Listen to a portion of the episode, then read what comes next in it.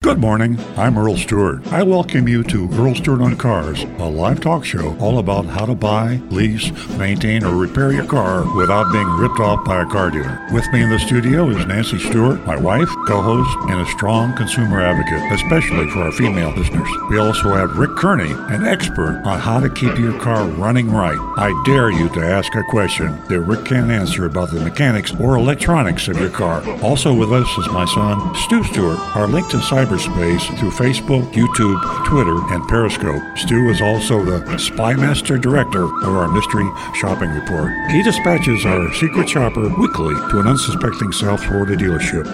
And now, on with the show. Good morning, everybody. Well, we're back again.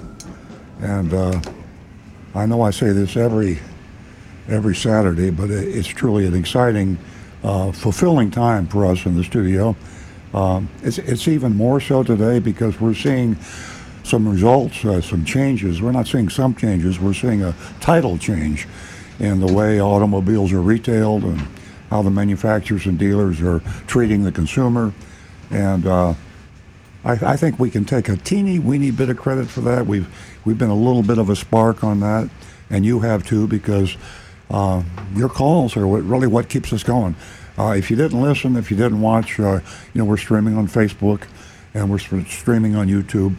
Uh, if you didn't uh, listen to the show, uh, then of course we wouldn't be here and, and we wouldn't be uh, able to get this information out to the consumers. And a lot of the people that we've contacted, we have one in particular, Nancy Stewart, my co-host, has been in touch with a with a victim, with a woman that had been victimized by a car dealer, and because of uh, her advice and the show's advice.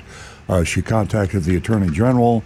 Uh, she's really she's really gone to a lot of very specific, diligent efforts uh, to um, resolve her problem, and uh, she is really an educated consumer. So we get these stories. They come in. They keep us going. Uh, if you have a story, we'd love to hear from you.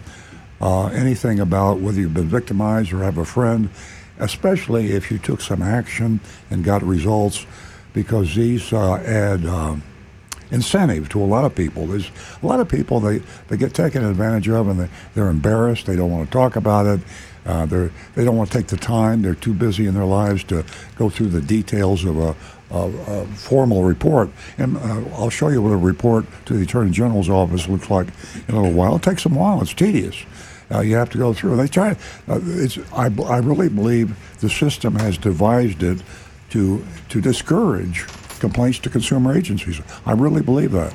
So um, if you uh, if you are of a mind to be able to go through the process, uh, you can get some some results. Uh, call us uh, at 877 960 9960. And you might want to write this number down because you might not have a comment now. You might not, might not have a question. Again, that call in number is 877 960 9960. And you can text us, just uh, Stu Stewart sitting across from me here. He keeps a log of all the texts that come in, and we get to the texts uh, during the show um, 99.9% of the time. Uh, the text number is 772 497 6530. Text number again 772 497 6530. And uh, fairly popular venue to uh, contact us is our youranonymousfeedback.com. It's a web address. It's a website. You go there and it's a form. You fill out. You, you, you, ask your question. You make your accusation. You make your whatever you want to say. You write it, and it goes to us anonymously. Your Y O U R anonymous A N O N Y M O U S feedback.com. And Stu also monitors that. We get to them uh, pretty much um, 100% during the show. So we got telephones, uh, of course, YouTube, youtube.com uh, forward slash Earl on Cars. If you're a YouTuber, youtube.com forward slash Earl on Cars. Uh, Rick Kearney, sitting to my right here, he is our certified diagnostic master technician. He knows all and sees all. If you're streaming us now, you'll see Mick, um, uh, Rick has a mask on and we don't. Uh, in an abundance of caution, uh, his wife uh, was diagnosed uh, positive with COVID, and uh, he's he was tested uh, yesterday. He's negative, but just an abundance of caution. He just had it. He's protecting us. He just had it. Yeah, yeah. So uh, that's he's really handsome. He's uh, he's, he doesn't look like. Uh, but Ed, if you have any kind of a problem with your car, if it's uh, squeak, rattle, or roll, describe it. Ask Rick, and he has got the answers to 99.9% of your questions. I can guarantee you. Um, highlight of our show, Mystery Shopping Report, got another good one, and uh, Agent Lightning did a great job. They're all interesting. This one was quite different. It was kind of a laid-back hometown, kind of a homey kind of a thing. It was not uh, not a typical typical South Florida, but we'll see. I, I don't want to give it away. We won't grade it. And of course, Nancy Stewart, my co-host, is sitting next to me, and she's also my wife. Uh, we uh, started this show about 20 years ago, at half an hour, on a little radio station called Seaview, and now here we are in the big time, two hours. And uh, we're uh, with a, a, much larger station, much larger listening audience, and uh, we think we're doing some good. Uh, Nancy is a strong advocate for the ladies in the audience, and she has uh, almost single handedly built our lady callers up to about 50 50. And uh, our texters callers from the ladies are amazing. We have one, I'll just, I don't want to make anybody else mad, but Anne Marie, our texter, is absolutely phenomenal. And she has another text for us this morning, and she does every morning. But the ladies in the audience have made fantastic contributions thanks to Nancy Stewart, and uh, she has a special offer for you that will incentivize you to call the show if you're a lady and if you haven't called the show, show before. First two ones. Uh, Nancy will explain that to you. Good morning, everyone, and welcome. Gosh, we enjoy your company. Why? You're a big part of the show. You educate us every Saturday morning, and uh, we look forward to your calls, your texts, your YouTubes, at all. Uh, again, thank you for joining us. Uh, this morning, I, I uh, can't uh, say anything until I say uh, you have to read uh, one of Earl's real important columns, and you can go to Earl on Cars and you can find it, and that is How to Know If a Florida Car Dealer is Breaking the Law. And you can go to www.floridalawprotectingcarbuyers.com. Real important. Uh, our voices must be heard. And I'll tell you what, we are doing fantastic. We're doing fantastic because of you. You have joined us, we've connected, and um, there is power, power among us. And uh, we are going to change the auto industry. I know it. I believe it. And you must. Give us a call, 877 960 9960, or you can text us at 772 497 6530. Ladies, you're a huge part of the show. Give us a call. You can win yourself $50. $50 for the first two new lady callers. And Lori, if you're listening, at any time, you can give us a call we appreciate you going above and beyond and staying with this ongoing lawsuit. Now back to the recovering car dealer. Well, I th- I'd like to, Stu, to do a little bit of a, a summary of our mystery shopping reports. And uh, this one here, Stu uh, just told our mystery shopper pick somebody, and yeah. it turned out to be a pretty good pick, Stu. Oh, we had a we were going to try and do a third mystery, a Costco mystery shop and it's so hard now. Uh, really, the same few dealers keep showing up over and over again that the dealers are, are really not participating because of the Costco pricing restrictions uh, that are designed to benefit consumers. so they want the prices to be a lot higher than that. So we had trouble with that. So we told Agent Lightning go ahead and pick something up uh, in an area she was going gonna, gonna be in uh, this week. So, uh, so she did, and the f- weird coincidence is um, usually, I like to tie in a, a, new mystery shopping report with some older ones. You know, we're trying to look for patterns, changes, and things like that. And um, I could not find in any of the archives um, uh, Wallace Kia of Stuart. And uh, I know we shopped a ton of Wallace dealerships. Uh, I went back in my email to see did this happen when I was on vacation, and then Josh took care of the. My brother did the mystery shopping report as he does in my absence occasionally, and uh, no emails from Josh from uh, uh, mystery shops from Wallace Kia. So I think it's the first time we, we shopped them, unless unless we went back years and years ago before we had our Yeah, sophisticated. Bev Smith Kia is system. close, and I they kind of overshadow Right. them, and they do most of the advertising and kind Yeah, of make. and they're up in uh, Bev Smith is up, is up in um, up in Fort Pierce. so It's a little farther away, and I think um, Wallace Kia, a lot of the dealerships share some of the um, contiguous properties, so maybe they're all kind of blended together, and the Kia dealership kind of kind of disappeared from view from us, out of sight, out of mind. But anyway, um, we had a um, uh, an experience. It wasn't. I'm not going to give it away what was good about it. I want to taint the jury because I know you're all going to you're going to grade at the end.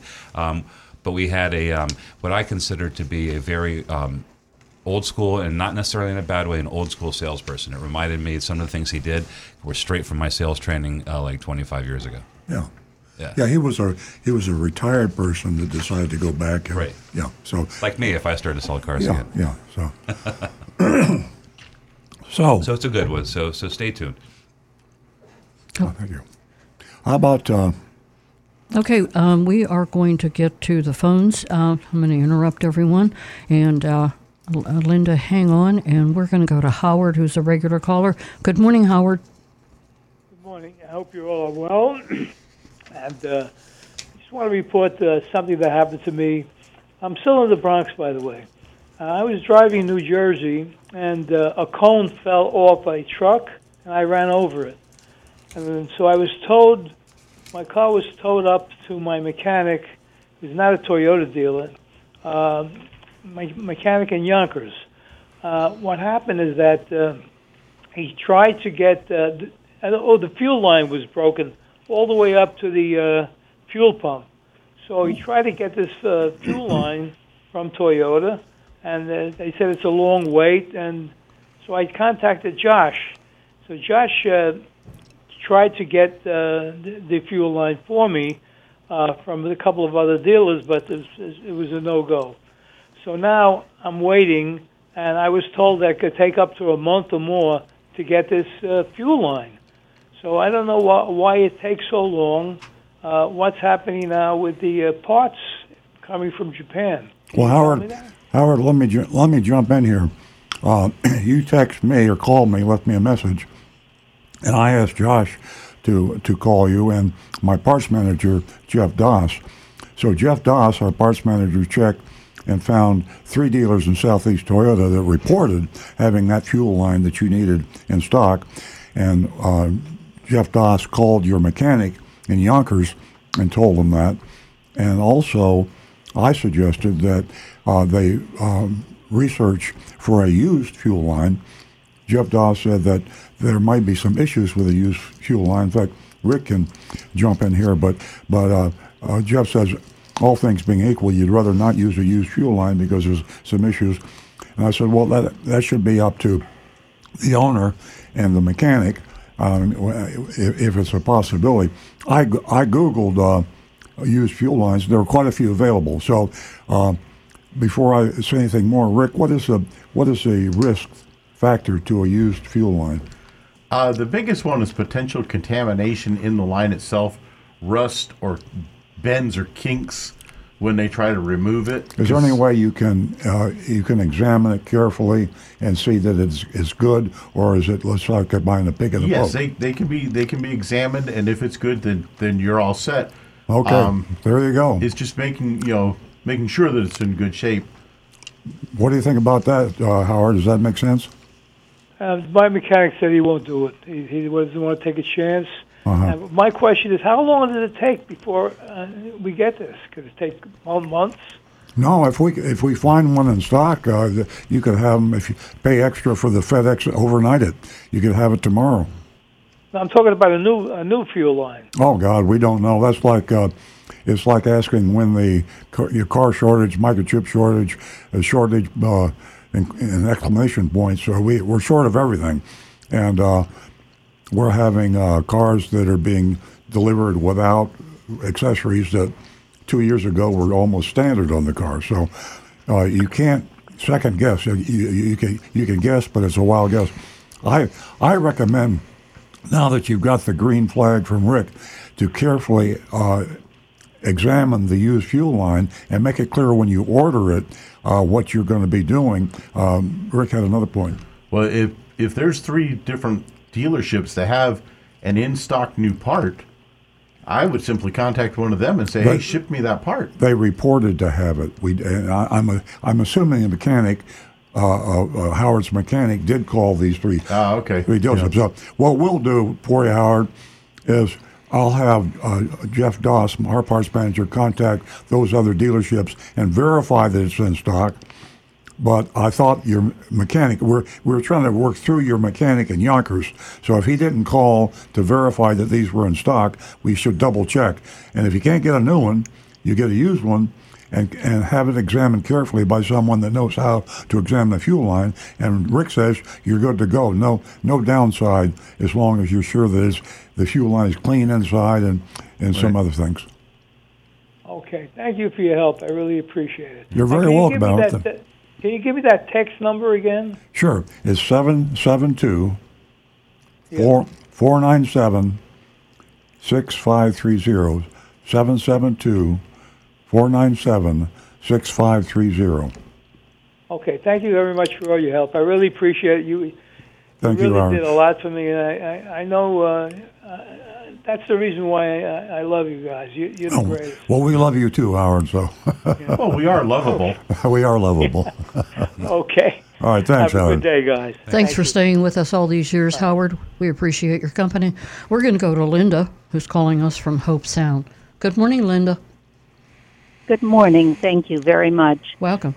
Uh, I'm calling for an opinion about what to do. I have a 2016 Honda HRV, and for the first time since I've had it, I have an intermittent air conditioning issue.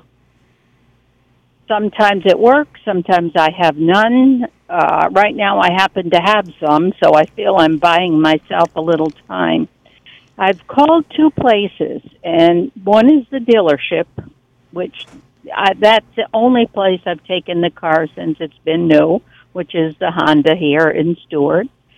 Uh, it to do the diagnostic on that is one hundred and fifty-five dollars. Uh, I got a recommendation for a private shop, which is supposed to be good, and I called about the same thing, and their diagnostic was eighty dollars. It's a big difference, and I don't know whether to take a chance of going to a place other than Honda.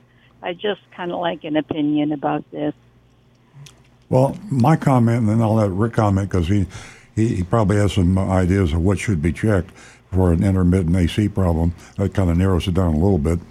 Uh, but uh, diagnostic charges can be fair and they can be unfair. Uh, it's certainly easy to make money fast if you're a car dealer by charging a high diagnostic fee. Uh, uh, we don't we don't charge a diagnostic fee for a, a, a relatively simple diagnosis, but if we have something that could involve tearing down an engine or transmission, we can't ask a technician to work for six hours uh, taking apart a transmission to diagnose a problem, and then the customer says, "Well, we don't want it fixed, so put it back together again." So at some point, diagnostic charges are fair. I, I'd suggest you sh- you shop around to, to where you get the best diagnostic charge and, and go there. But Rick, uh, what do you think it might be? Maybe the, something you could diagnose. Well, my first question: uh, When you say the AC stops, is it the temperature suddenly starts getting warmer from the air, or is it that the airflow itself actually stops blowing? No, it's blowing fine. Uh, I, it may start out in the morning if I go out early, which I usually do, uh, and it'd be be great. It'll you know be cool and very very nice, and Uh-huh. maybe half an hour later, sometimes it'll start to get warmer and warmer, and then you have nothing. So as as the day I mean, heats up, the the air starts blowing warmer. Yes. That yeah, that sounds like it's a uh, low on charge, which means you probably have a leak in the AC system. Um, so a proper diagnostic in that case is they would need to actually recharge the system, and they'll add an ultraviolet dye into the system. And at the same time, the mechanic should be looking at all the outside components to see if there are any signs of a small leak. It sounds like a pretty small leak. Um, on a 2016 uh, six-year-old car, pushing seven years now, my recommendation to start out would be to uh, find a local independent shop. Uh, the $80 one would probably be a good choice. Have them recharge the system and then see how long that lasts, how long it takes before it starts acting Well, up again. how about asking them to recharge the system and include the dye? Right. Well, that should be included automatically. Okay, good. Yes. Then- yeah, then you've got a you got half of a diagnosis. So there's you- you're you're going in and and relying on Rick's diagnosis and say, please do this for me, and then you drive it, and who knows, you maybe drive it for two years and nothing, and it stays cold, or Right. if You it doesn't could, stay you could cold, stay yeah. cold for up to a year or longer. Yeah. And then consider, you know, do because most cases it's the evaporator core that has got this, the tiny little How- leak in it. How much? Uh, how much would it cost approximately? I know you don't get into the charges, but you got a better idea than I do. How much? What should it cost to charge a, uh, AC? Depending on how much freon that takes, I guess. Or, At, at, at our shop, it would be about one hour diagnostic, which most shops are going to be eighty to hundred dollars on the outside shops, and they're going to charge you probably about, I'm going to say seventy five dollars maybe for the R one thirty four gas that they'll need to put in. R130. and the dye, of course, would be included in that. And they'll recharge the entire system to get it blowing cold. Plus, they'll inspect to look for any visible, Why- obvious signs of leaks. Why the diagnostic charge if they're not asking for a diagnosis? Well, the, the diagnostic charge in that case is actually the the labor of hooking up the machine, re, uh, re, uh, basically sucking out all the old freon that's in there, put bringing it into a vacuum, and then recharging the system. Strange. So it's the whole it's the whole recharge feature. Yeah. That's that's the cost of it, and then a visual inspection on it, and then you know they will probably give you an estimate saying that your evaporator core or something else is leaking, and if it's a low enough price, then go ahead and have it Yeah, done. go, go with the 85 buck, and and uh, you might get lucky. And as Rick Yeah. said, you might be able to drive it for a year or two without without a problem. So that's our recommendation. right. And um, que- I, ha- I have a question uh, for Rick. The uh, ultraviolet dye that allows for a clear, more detailed diagnosis of the system. Yes, because once that dye starts to, once it finds the spot that it's leaking out of, then we'll put on these real high fashion yellow glasses and shine a special light on it, and that dye will literally glow to show us where the leak is. Interesting. Uh, Lori, uh, uh, uh, this this is uh, this is amazing, isn't it? I mean, here you call uh, here you call the show, and uh, everything here is free. It's free advice. Uh, so I, I'm sorry, I I, I uh, meant to say Linda. Uh, so uh, at any rate, uh, are you a first-time caller? Uh, no, I'm not. I've called before, and you've been helpful. Very other, good. Two other times in the past. Uh, be sure to give us a call back and let us know uh, how that went for you, as far as getting the system you. recharged. Thank you very much. It explained a lot that I didn't understand. I appreciate it. Yeah, it's pretty clear. It's uh, that's how we make the information. Thank you so much, and have a great weekend. Thank you very much, Nancy. Bye You're, you're welcome. 877-960-9960, or you can text us at 772-497-6530. Don't forget, you can go to www.anonymousfeedback.com and you can uh, voice your views.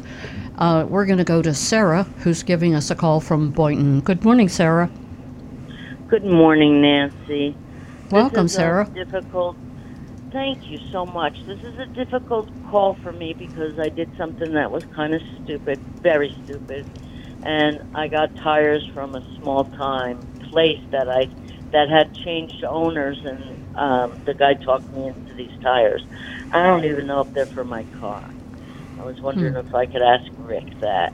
My car is a um, it's a uh, Lincoln Hybrid 2012, and there are certain tires that go for it. And this man gave me Bridgestone tires that doesn't even say Bridgestone on the tire, and I don't think that they're right for my car. I think Rick can answer that. I think you'd want to get to a reputable shop and have them inspect those tires. Uh, being a Lincoln hybrid, I'm going to guess that your car most likely should be running run flat tires. It, it may be required on that car, and if so, if you if they put wrong tires, but uh, I have never seen a company say that oh these are Bridgestone tires, even though they don't say Bridgestone. That's No, they don't. They say Dueler, H R. Sure. Oh, yeah, Sarah, Dueler HR is a Bridgestone. That's a model, but but yeah, Okay. that is a Bridgestone tire. Sarah, you've got uh, Costco's in your area, several, and Costco is having I a do, tough. and I, I messed up, Earl. You did. I really did. Yeah, we all do that. Costco, Costco's having a tire sale, and uh, I know. So- I know. I know. I'm just. I don't even know what to do. I'll go back to this. It doesn't feel like it's it's um, balanced or something, and they didn't do an alignment. Is the worst thing. I might have to go to my dealer and just Yeah. deal with it. Deal with the dealer. deal with the dealer. Yeah. Deal with the dealer. Thank you guys so much. You really are awesome. Oh, you're welcome, Sarah. And don't feel so bad. You know, we all, um, you know, at one time or another, you know, just uh, make decisions that, uh, you know, we, we just didn't want to. But uh, you sound like as if that you could move on and you'll move forward, take care of this, and uh, that uh, that Lincoln Hybrid will be in great condition. Thank you too much. Thank you very much. You're welcome, Sarah. Have You a all great. have a great day, and I love your show. oh, thank you so much. Spread the word. Tell your lady friends. Oh, always. Thank you. 877 Okay, have a- 960 9960, or you can text us at 772 497 6530. Now know, back I- to the recovering car dealer. I know you think I'm a, a broken record on Costco. Nancy and I both shout their praises to the highest every week. Uh, the fact is, it's just a, a really good place to buy something. Uh, I'm sorry if you live in an area where you don't have a Costco warehouse near you, but I'm thinking about you know this situation with Sarah. Not only do they have the lowest prices on really quality tires, but they have a 100% unconditional money back guarantee on anything you buy. I mean, every time Nancy and I go to Costco, we see a line of people a mile long returning stuff, and there's no questions. They don't give you a hard time.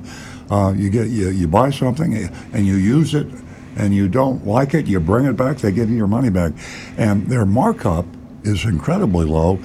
Uh, by corporate law, by Costco order, no product Costco sells is marked up more than 15 percent car dealers mark uh, their parts up 40%, almost three times what Costco does.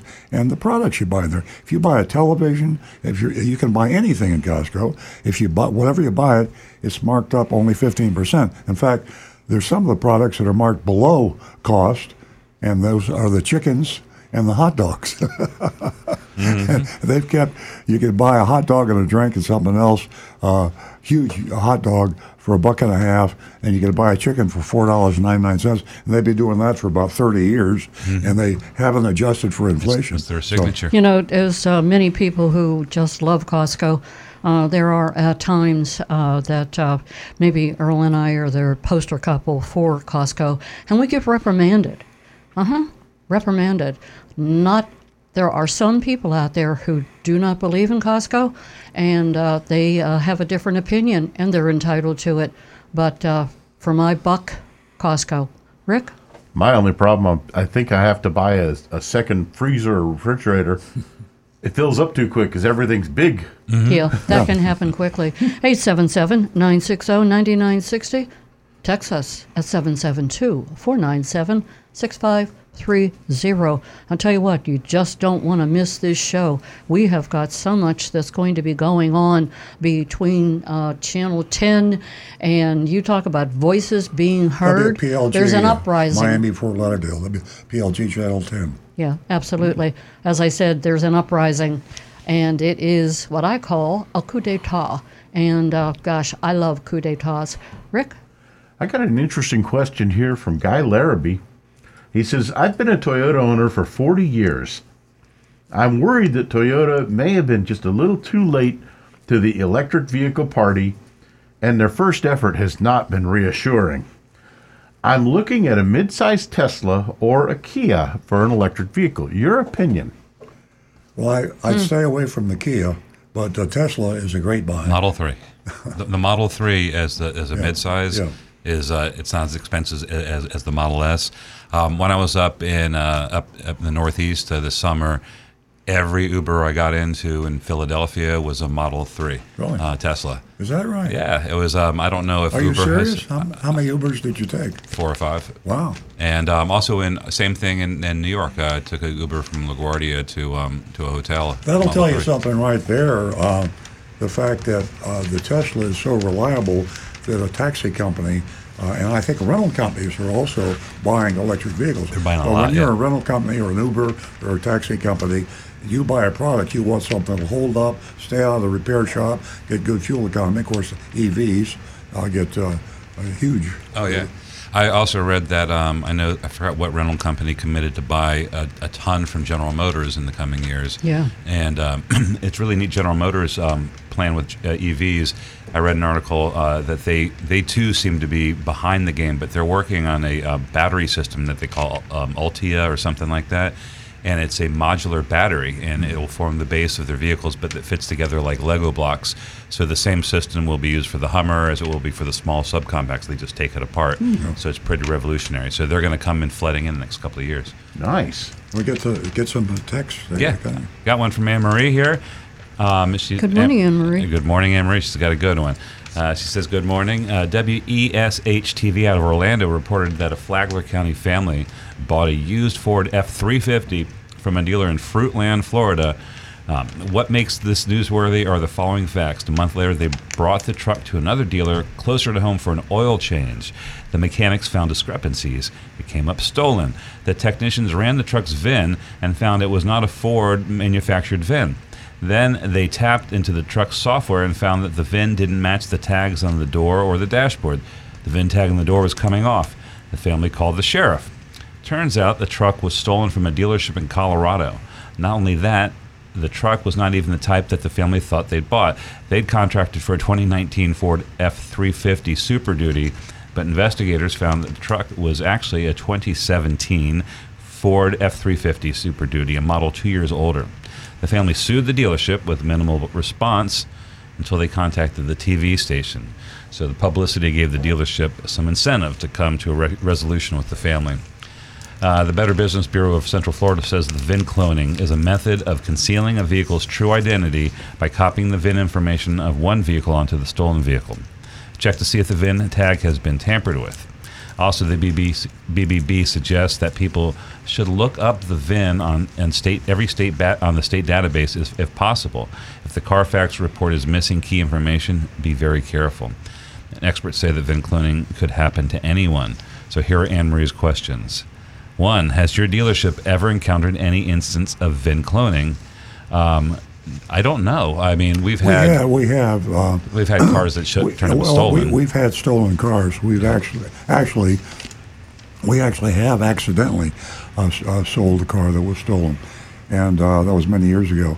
Uh, it- I, I wish I'd known about this before she uh, really got in the weeds, uh, the victim here, because it's pure and simple a violation of law uh, to for a dealer. If a dealer gets a, a stolen car, and he resells it, he has to take it back by law uh, and refund 100% of the money.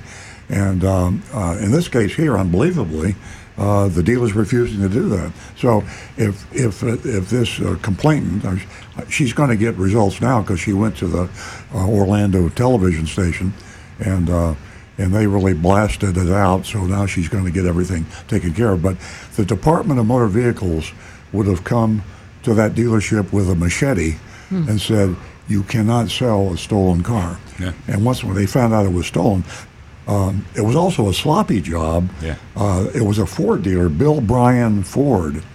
And I, uh, I did she mention the, the location of the Central Uh, Florida. Fruitland, Florida. yeah, Fruitland. Uh, Bill Bryan. Now, uh, they were two years off. Here's a Ford dealer selling a used Ford, and they thought it was a 2019, and it was 2017. Now, I, I could almost make a case that that couldn't be a mistake, that it was premeditated. And I would, you know, I, how's a Ford Very- dealer? It'd be very hard. Uh, Amory, Amory's next question was uh, Does your dealership verify that each vehicle is what the VIN says it is?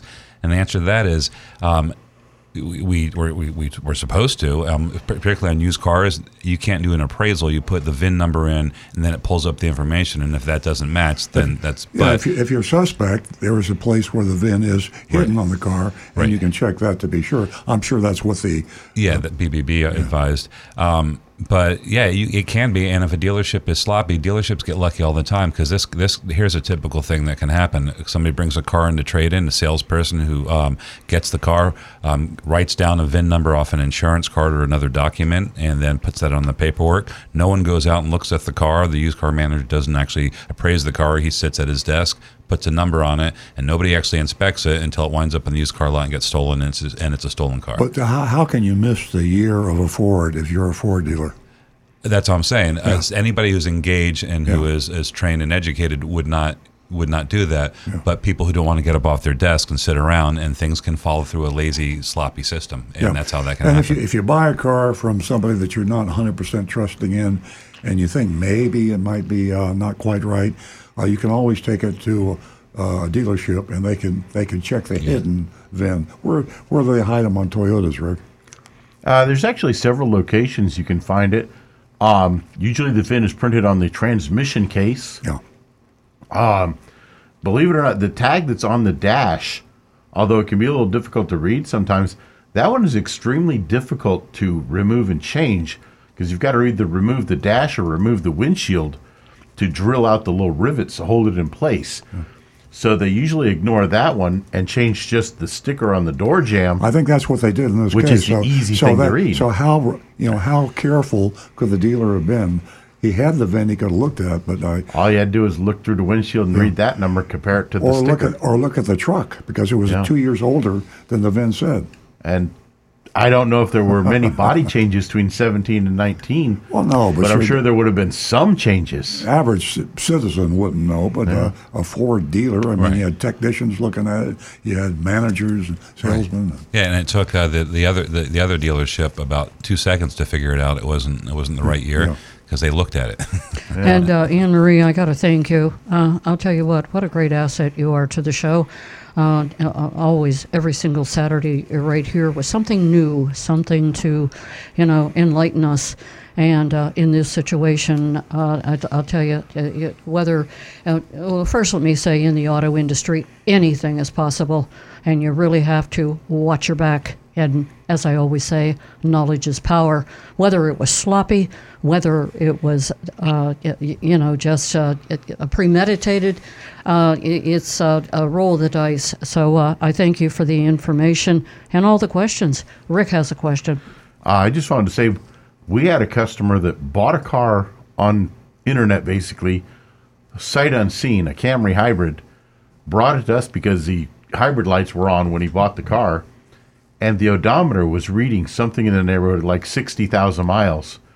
And it turned out, as soon as I looked at it, I knew there was something wrong because the car had obvious signs that had been used as a taxi cab Yeah. and converted back. And it turned out that the mileage on the odometer, although it read 60,000, a Carfax showed that it had actually over 200,000 miles Wow. on the car. Somebody had simply changed that. the combination meter with one from a junkyard that showed a lot less miles. Yeah. And this poor guy was way out of luck. Yeah, Wow. Okay. It's Bad done before. Um, okay, so we have finished up with Emery. We're finished with Anne Marie's Okay, text. Yeah. we're going to go to Marty. Uh, we're going back to the phones, and Marty is a regular caller. Good morning, Marty. Good morning. How's everybody doing? Great. Uh, I have a question that you may or may not know the answer. And I'm a Costco member, so I'm not knocking Costco. But how come the gas price on North Lake is three dollars and seven cents a gallon, and the Costco on Southern Boulevard is three twenty-five a gallon? I would assume they get the gas. It's not like they got a hundred different gas stations here. I would assume the same thing. the gas from the same supplier. Yeah. I think um, gas prices are I kind of they're affected by the the, the immediate facing competition. Like if you have you're on a corner and there's four gas stations, and you, I think uh, maybe the individual locations. But I don't think good. Costco does that. Uh, we talked earlier about Costco. Uh, they, they claim, and it's in their charter or something, that they don't mark up anything over 15%. So I'm assuming you're not marking their gas up over 15%. And as Marty said, I'm sure the source uh, where they fill up the big tanks on Southern Boulevard are the same as the ones on North Lake. So um, that's a great question. I'd, I'd, I'd follow up with Costco and uh, ask, ask them the question. Rick has a comment. By comparison, the rocket fuel that is right next to our dealership at US One and North Lake Boulevard, uh, yesterday was 309 a gallon. The Shell station here at North Lake and Military, where our radio station is, is 439 a gallon. Yeah, well, we know Costco has a good price. So the Marty's prices are all over was, the place. Why was it different between That's- two stores? It was right, a good that's one price thing I've wondered for a long Boulevard. time. It was also a good part, price at North Lake, but why different? Excellent Yep. question, Marty. Yeah, definitely, Marty. And it's been I asked mean, I, uh, I often. don't know. I don't know if they'll give me an answer, but uh, and it's obviously it's not thousands of dollars, but all their products inside are the same price, no matter whether you're on North Lake or whether you're on Southern. Yeah, Marty, Exactly. Marty, give, give me the uh, um, prices again. Uh, the Southern Boulevard was how much? All right, Southern Boulevard it's three twenty five a gallon, Okay. and North Lake it's three oh seven. Okay, I've got a friend in uh, Costco management, and uh, I will call him and see if he can answer it, and we'll uh, try to get an answer to it. It could be the old somebody just screwed up. I mean, Costco is not perfect, and maybe somebody didn't get the memo that they were either raising or lowering the price, and one warehouse was just out of step. We'll we'll find out. I'll let you know. And I can just tell you, Earl, this has been going on. I mean, this is not new. Oh. This is this is for months. Whatever it is, North Lake has always been cheaper. Interesting. Well, you're breaking news. I agree with you, Marty. Uh, Costco I've is had not the perfect. experience. All right. I mean, I know eggs are the, uh, eggs are the same no matter whether they're on North Lake or Southern. Yeah. So uh, the gas should be the same. Mm-hmm. Thanks, Marty. Okay. Have a great weekend. I'd weekend. be interested to hear your answer. Thanks, Earl. Thank you, Marty. And uh, Stu, to what you said, you know, about the gas stations, you can take four of them, one on each corner. And, uh, you know, location, location, location. And there's a lot of variables, whether you're going north, south, east, west, what's convenient, what isn't. And they put the price of their gas, what they want to charge you. 877 960 9960. Text us at 772 497 6530. We'd love to hear from you on some of the topics that we have already covered. Back to Stu. Sure. I got a text from Negan. Hi, Negan. he- Negan switched over to the tech side. Um, he said it seems Ford was catching up on production with chip supplies, the microchips, um, but now they're delaying delivery because of the shortage of blue oval Ford badges. Oh, my top, my favorite topic. Yes, so he sent the article to. I hadn't read that. I clicked over, and yeah, there's something like 50, 45,000 uh, vehicles that are sitting on lots that can't ship Yeah. because the badge is not there. Is that amazing, Negan? I think I could do without the uh, Ford Oval on my Ford. I'd say I'll just take it. Yeah, and well, because we'll they're put do- a- the manufacturers are shipping cars without heated seats and all sorts of stuff. Let and- me talk about something serious here for a minute. I tried to jump in a minute ago, but I got cut off. Uh, Costco, and I think this might be their Achilles heel, as you know, uh, sublets uh, certain areas that are outside their normal skill. They're a retailer of food and canned goods and home goods or whatever you want to call it, and they're the best. Now, if you want to uh, buy uh, hearing aids or eyeglasses, they sub that out. If you want to buy a car, they sub it out, and it's the Costco auto auto buying program. And we on this show have had uh, problems with Costco with the Alliance Group, which is the subgroup company for the Costco auto buying program. They use Costco's name, which is uh, troubling. Uh, because if Costco is going to lend their name to a company selling products under their name, they should police it just as carefully as they do their own warehouses. So I'm I'm guessing that maybe the gasoline comes under a different uh, you know own- ownership, I or, don't know. or at least uh, I think. I- I'm reading, I'm looking stuff up on this, and they're saying that they typically lose money on gas. They said it's the same thing as the chicken and the hot dogs. They're hoping you go there to fill up and go. I in the- thought it was yeah, I did too. Yeah. yeah, that's what they're saying in this article. I don't know how authoritative it is, but um, they're Well, losing if- money on the gas. If they sell it at their cost, they're still losing money because they got the overhead to cover. They're covering. They said they're on average across the country 20 cents per gallon cheaper than anywhere else. 20% cheaper than, than anywhere else. Yeah. So anyway, uh, like everything else, there's no some absolute right, absolute wrong. Costco's our favorite retailer, but they have their flaws, and when we find them, we talk about them. Yeah, no more chickens at uh, Costco for us. No. I, I have Oh, found that the cost, the savings that I get by buying my gas at Costco, more than pays for my membership each year. Oh God, yeah. Exactly. Just the just the gas savings. As long as we're on a, a Costco kid, Love it. Here's an interesting financial uh, information: Costco's full profit, annual profit, which is huge. I mean, uh, Wall Street's getting hammered now. One of the few stocks that's held up is Costco, uh, but Costco's full profit in the billions of dollars is from their membership dues. So what that means is, for 65 bucks a month, A year. a year, 65 bucks a year, and so I think you get an executive membership for 95 or something like that. Anyway, their membership dues are responsible for all their profit. They're selling their goods basically at cost. Yeah. That's why they call themselves Costco. I have some information directly from Costco. Oh, great. On it might explain the difference in the gas prices. Great. because they're- have a special in their in their customer service section on their website that says why do prices vary between Costco warehouse loca- locations. Many factors play into where they where why there can be price differences on the same items at different Costco warehouse locations. Our location managers and buying teams keep a close watch on inventory and pricing. At times, our suppliers may adjust them uh, adjust item prices on additional shipments. Sometimes local competition might affect the price of each item. So th- something there could be like the gas thing. Might they might have like really low gas at one place, and they might have to lower their gas to, to match. it, And down in another part of town, they didn't have to do that. if so everybody else is doing it, why can't Costco do it? So the 15% is probably an average. An average, yeah. They so Yeah. they're they're changing based on what their consumer what the customers need. Yeah, the story, a Costco story that is, I, I know this is not Earl and Costco, in case you just Costco tuned in, on but, cars. But we love it, all of us in the studio do. Uh, uh, a few years ago, Costco ordered uh, some incredibly uh, fine uh, hot Whiskey. sales shirts. Oh.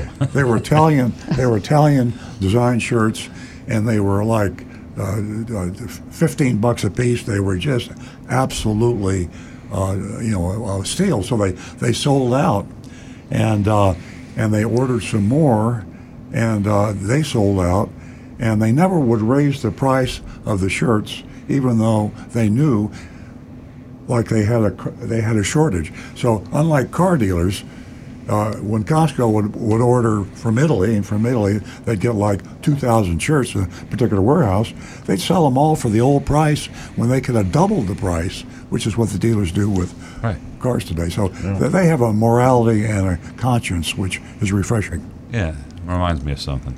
Um, we have a phone call. Okay, thanks, Stu.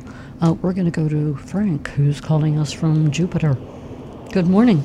Good morning, Frank, from Jupiter Farms. Hey, hey, good morning, guys. Can you hear me okay? Yes. Yeah, I'm in my car. I um I made a mistake of going to Sam's down the street for you guys to get some cat food, and the line stretches from Military Trail and 45th Street. The line for for cat food. I said, I, I I thought they opened at eight for plus memberships. I guess everyone in the world has a plus membership, so Huh. I'm back on the highway going home.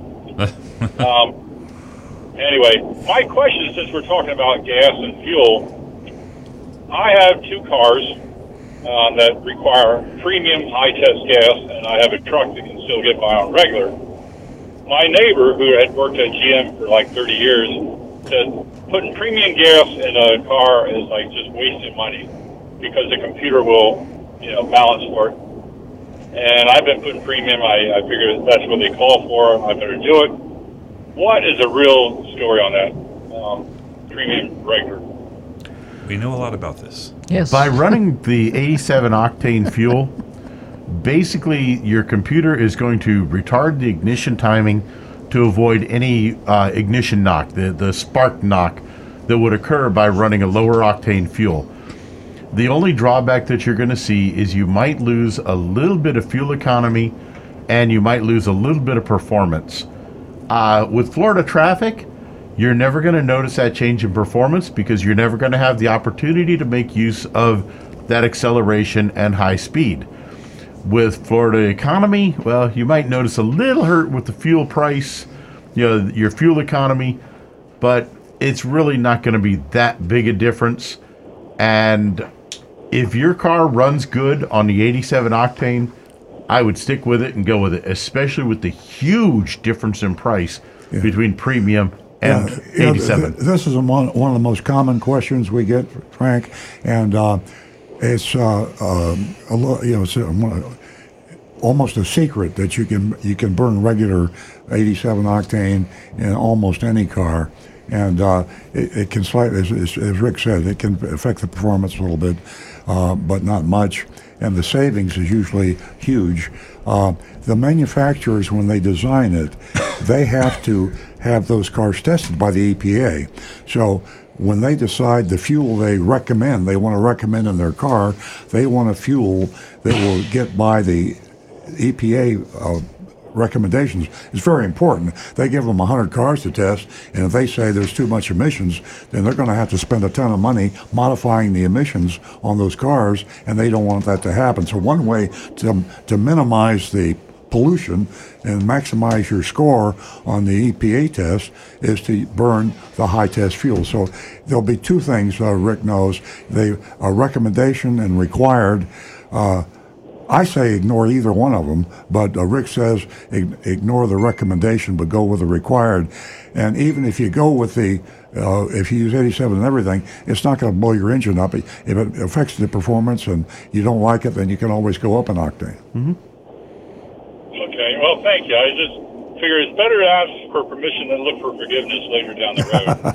Exactly. Thank you so much, Frank. but, um, Have a you have great a nice weekend. have a great weekend. Yeah. Hey, 777-960-9960 or you can text us at 772-497-6530. Um, we have uh, Lori calling from Hobe Sound. Uh, let me bring everyone up to speed. Uh, I believe that uh, uh, good morning, Lori. Good morning to everyone. Okay. Hey, um, this is about the uh, Attorney General's office, correct? And your uh, complaint against Ed Morse Cadillac? Yes, that's right. Very good. I am so glad that you called. Uh, I was a little bit worried whenever you sent me that text message last night at uh, I think it was like 9:57 or something. So I was hoping that you would make the show because there are so many of our listeners, our texters, um, uh, YouTube, everybody in the uh, and I'm not using this word loosely. The world is listening to you because your voice has been heard, and I know there's you know miles to go, but you're doing a fantastic job.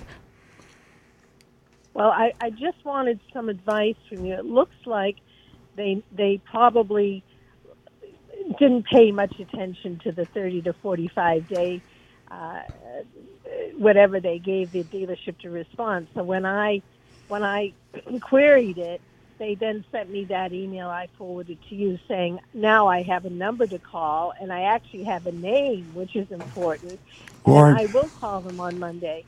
But my my issue is I wonder if anyone out there knows what happens. Does the attorney general just send a letter, or in this case, I think they just forwarded an email to Ed Morse? You would think that they'd want to follow up with a phone call. Lori, let me let me jump in there. We haven't told our listening audience yet what your problem was, and your problem, and correct me if I'm wrong, is that you were promised uh, an accessory on your car by the Ed Morse Cadillac, and they put it in writing, and they said they would install this after you purchased the car, and then when you try to get it honored, they refuse. Um, is that right? Correct. Okay, so Not re- not returning calls. The salesman left the firm. yeah. um, a service employee who had been there for a few years said, "Well, maybe let me talk to corporate, quote Yeah. unquote, see if they'll they'll give you some um, money towards servicing. Exactly. He So never came back to me. He never came back to me when I did call him. He said, "Oh, the corporate said no," and I tried on three occasions to see the general manager, who refused to see me. yeah, And Lori, what we're talking about here is a USB uh, plug and a CD player, correct? Uh, no, originally it was built in. Um, it's a long story. The original one I had was a Cadillac. I had purchased one from Cadillac. Cadillac put it in as 216, 2016 model. When I then traded that in for a 2018 model, it had to be. I had to go to a shop and they they put in a CD DVD player. wasn't ideal, but at least I could play CDs on it. This Lori, uh, this 20 the, the, the Cadillac 2020 version, they kept saying, "Well, Cadillac's coming out with the software. They haven't come out with the software." So I Lori, went back and Lori, forth Lori, about it. let me uh, Yeah. let, me say something.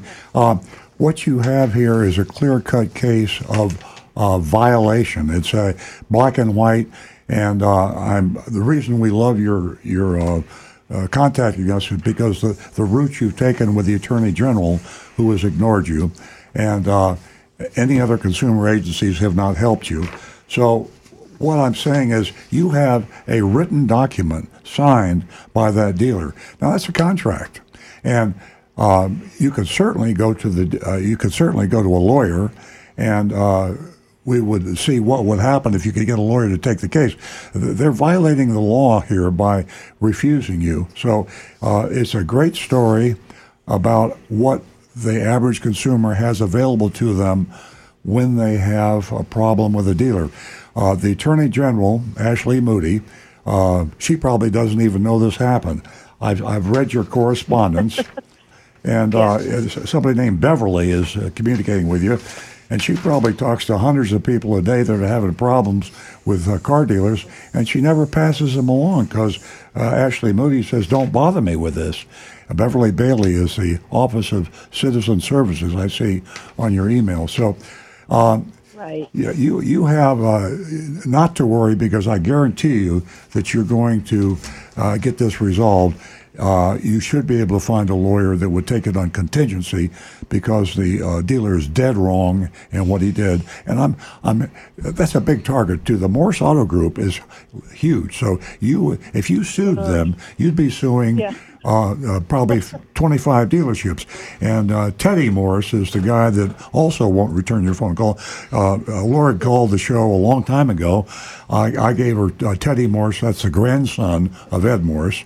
I gave uh, uh, Laura uh, Teddy Morris's cell phone number.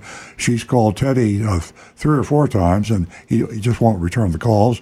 The general manager of the dealership won't return her calls, and Ashley Moody won't return her calls. They just they are stalling her. So here is a here is a black and white case of fraud, and you're being ignored as a consumer. And uh, what a great story to put on the airwaves, and we really appreciate your call. Okay, thanks, Earl. Thanks for all your help. Thank you. Thank you, Larry. We appreciate you calling in this morning. You know, and if that's not enough, um, you, you know, whenever the audience uh, gets a hold of uh, this uh, video that Jonathan's going to air later, uh, can you imagine? Um, uh, there, there's been an ongoing investigation by Channel 10, an ongoing investigation news. It's it's out there. Car dealerships. Uh, they're they're hitting customers. They're it, it's just an amazing story. So stay tuned for that. But my point at the end of the interview, Jeff said, and he is the newscaster who is the investigator uh, for this story. Ashley Moody wasn't available. She wasn't available for comment. Comment. She wasn't available. Period. Ashley Moody, we're asking you to get involved. Let me. Uh, We're asking you to wrap your head around the hold- ongoing taking advantage of the consumer. I'm holding up the contract that is signed by Ed Morris Cadillac, and uh, it's, it's real simple. It's a promise. Uh, it says here uh, a CD swap promised. It's called a WEO. It's a common common contract that all car dealers do. Uh, they buy somebody buys a car and they say, "Well, I always wanted a CD player. I always wanted a nav system. I always wanted a backup camera." And the dealer's anxious to get the car delivered, so they fill out this form and sign it, and promises uh, the, the customer that they're going to perform this after the delivery. So it's a legal contract. And uh, the salesperson that signed the contract is no longer working there, but that doesn't make any difference. And the manager that uh, approved the contract, approved the uh, WEO, is still there, but he just won't return phone calls. So here's a case of, uh, of just absolutely obvious violation of the law, consumers' rights, and our Attorney General ignoring it. Uh, uh, uh, I should have told you while you were on the line, but I'll email you, or Nancy will. Uh, that you should file a complaint with the Department of Motor Vehicles too, because they're far less likely to stall. They will go out and take action. Uh, Florida Department of Motor Vehicles. Uh, and uh, also, Lori, you know, I have to commend you with for your patience. Uh, it's just uh, un- unbelievable. I mean, you only got in touch with us, I think, in June, and it this all happened prior to that. So your patience and uh, your knowledge and uh, everything you're doing, stay at it. We are going to get Attorney General Ashley Moody's attention. I promise you, we will. We're going to go to Gary, who has been holding, and Gary is calling us from Naples. Good morning, Good Gary. Morning. How are you? Good morning. How are you? We're well, thank you. I have a quick question. Maybe someone can help me. I had my lower control arm on the right side replaced on my Hyundai, and I had to put one new tire on because it blew out. Everything is fine, but it is a little bit of a choppy ride because I had to drive the car with a bad control arm for about 400 miles. Would you guys recommend me? Would you recommend to replace all four tires now? I'd have them inspected. Uh, just visual inspection on a tire would show any sort of odd wear patterns. Um, you can even do this yourself. You know, just run your hand over the surface of the tire and see if you feel anything that feels wavy or choppy, or if it feels like if you go one direction, everything is smooth, and then you run your hand back the other direction. If it feels like you're feeling sharp edges on the tread, that's called feathering. Um, if you feel anything odd like that, I would have it looked at further. But I would definitely have someone look at your tires uh, just to see if there's any odd wear patterns going on, and have them check the the bearings and everything for tightness in the front end. Okay. And when you replace the lower control arm, your car should run straight again, correct? Well, they should have done an alignment as well, just to make sure that the toe is correct. But yes, replacing that control arm should have made the car run pretty straight down the road. Yep. Okay. And another quick question. We use this as a commuter car. The turbo went and I had it replaced. But I have a warranty with Hyundai on the engine because this is one of our commuter cars. They told me the turbo wasn't covered. Is it only internal engine parts or turbo's not covered? Or you would you wouldn't know that? Most factory warranties, they will, they they they go with their their lettering as internally lubricated engine components. Google it. Meaning That- anything that is lubricated by the engine but internal in the engine. Um, turbochargers are sometimes specifically excluded. Sometimes they're allowed in it because they are lubricated by the engine oil. But it would depend upon the terms of their warranty. You'd have to read the fine terms in their warranty. And uh, Stu Okay, is googling it now. You, you, if he can't find it, you might try it too. Just, just say, ask Google, uh, is a turbo in my year make Hyundai uh, covered under the warranty? What year was it? Yep. What year was it? Fifteen. 16, 2000, 2016, 15. 15. Fifteen. Hang on, Google is thinking. This is boring for other listeners. Like Yeah. you guys, Well, you guys talk, and I like st- Google. Yeah, stay, stay tuned, and we'll and Stu will have the answer for you in a couple of minutes. So thanks very much uh, for your call, and thanks very much for a very interesting question. Yeah, Gary, we'll get that information to you ASAP. Thank you very, very Have a- much, and you guys do a great job. And be safe. Thank you. Thank you so much for that. 877 960 9960. I got it. We have George holding. Hold on, George. we'll let uh, Stu go ahead and get uh, Gary his information. The uh, warranty coverage for turbos um, for all the Hyundais fall under the powertrain limited warranty of 10 years or 100,000 miles. There you go. It's covered. All right. How do you like that? Okay. Uh, I, I feel Gary jumping up and he's jumping up and He's down. happy. He's clapping. I hope.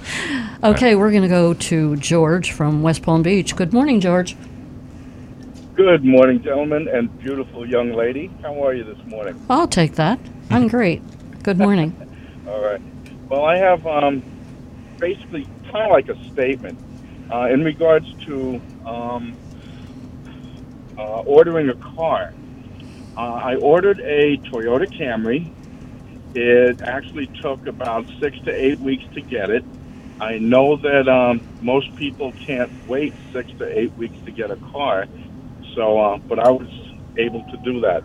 Now the thing is, um, when I ordered the car, it came with something. I think it was Toyota Care or Toyota Guard. To- Toyota. I, I Uh, well, all, all of them have all of them. All Toyotas come with Toyota Care, which is a two-year maintenance uh, roadside assistance, and then a lot of dealers stock all of their Toyotas uh, in, in, in southeastern United States, so down here with Toyota Care, which is an additional uh, bunch of stuff, but it's it's highly priced, seven hundred dollars for about 200 dollars worth of stuff. Correct. Now, when I ordered my vehicle, I ordered it without that, and it reduced the price by that seven hundred dollars. Um, because, as I think I was informed, um, you guys, it's called from the port. I don't know what the port is, if it's a shipping port or what. Jacksonville. That's added on at, It's a at it's the port. Yeah, it's the big distribution center that they do a lot of um, vehicle preparation and accessorizing. That's because Southeast Toyota Distributors sells a lot of accessories. Right. So if anybody's going to order a car and you go to a dealership and you have the time to wait for the car, I just want them to know you can always order it and Without save yourself $700 plus tax uh, if you don't really want it. And like you said, it's only like maybe $200 wheel locks and, and little little things. If if And um, if the dealer will, will cooperate with you on that, some dealers put that it's a hard part of their business model, and especially now uh, with with cars being priced well over MSRP. Um, actually, Right. it doesn't even matter if there's toy guard on it because they're going five thousand over MSRP. Yeah, George, the, the dealers are uh, almost coerced, or some of them are unaware, because they incentivize everybody the salespeople, the managers, the dealer. And not only does it have a low cost, the Toyo Guard have a low cost, but they have kickbacks on top of that. And some of the kickbacks are based on the percentage of cars you order. So if, if, if you're at 50%, you get one kickback.